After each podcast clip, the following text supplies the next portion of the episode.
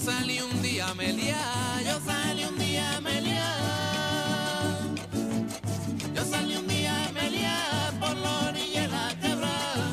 Ah, ah, ah, ah, ah, ah, ah, ah, por la orilla de la quebrada.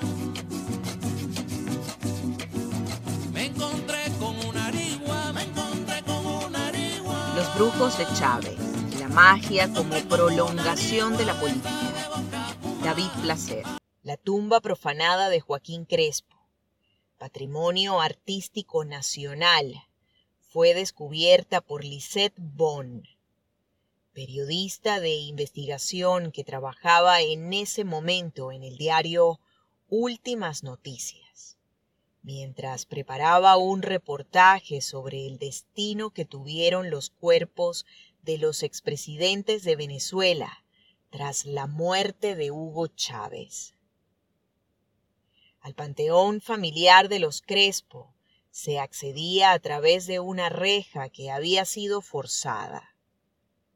Acompañada de un fotógrafo, Bonn decidió entrar a la tumba que ya era familiar para ella.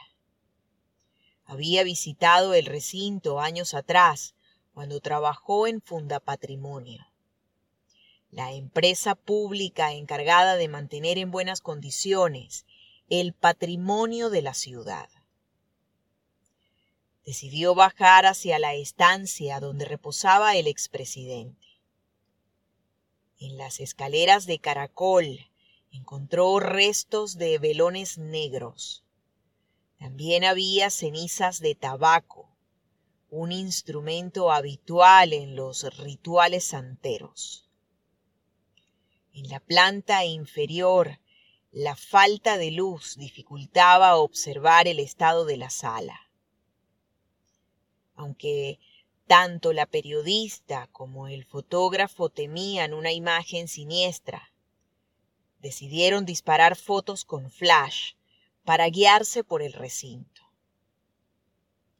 Un grafiti de lo que parecía ser un cacique fumando fue la primera imagen que obtuvieron en la pantalla de la cámara.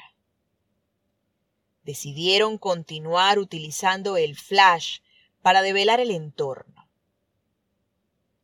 El destello de luz sobre los ataúdes del expresidente y su mujer, conocida popularmente como la misia Jacinta, reveló que los cristales estaban rotos y entre las maderas no había nada. Los cuerpos habían desaparecido. Sobre el ataúd solo quedaban restos de telas rotas y una colonia de escarabajos hambrientos. Las velas y el tabaco eran recientes. No sé si fue el día anterior o de algunas semanas, pero era evidente que se había celebrado un ritual hacía poco tiempo, explica Bonn. Ni los responsables del cementerio ni la alcaldía de Caracas pudieron determinar dónde fueron a parar los restos de Crespo, ni tampoco cuándo fueron extraídos.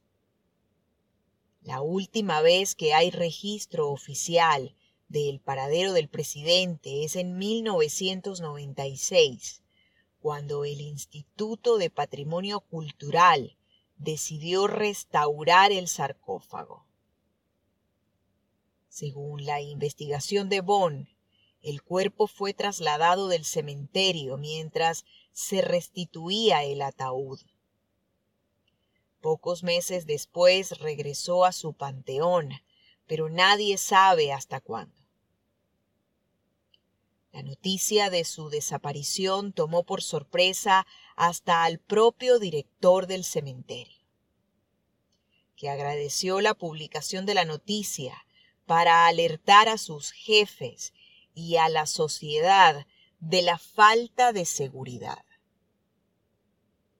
Desde el descubrimiento, las autoridades reforzaron la vigilancia en el recinto, donde también descansan otros tres presidentes de la República: Isaías Medina Angarita, Carlos Delgado Chalbó y Rómulo Gallegos. al que robaron las letras doradas de la lápida que componían su nombre. Los expresidentes se han librado de trabajar a las órdenes de paleros, gracias a las enormes losas de granito que hacen casi imposible su profanación. Los exmandatarios, en sus años de poder, se habían querido asegurar una última morada digna. Procuraron lugares de reposo acordes con el cargo que ostentaron. Pero nada quedó de aquella grandeza, de los honores póstumos, del recuerdo y del legado. Algunos trabajadores del cementerio incluso dudan del lugar donde están enterrados. No están seguros de en qué zona, en qué pasillo se encuentran. Sus tumbas son una más entre la multitud. No destacan sobre el resto, ni tampoco tienen un ramo de flores, ni siquiera una rosa, ni un mensaje, ni una carta. Se han convertido en olvido, en un enorme agujero en la memoria colectiva. Los brujos de Chávez, la magia como prolongación de la política. David Placer. Ya llegó la primavera, ya llegó la primavera y siembro mi mate caña. Ajá, ajá, ajá, ajá, ajá, y siembro mi mate caña. Y aquí se acaba, señor.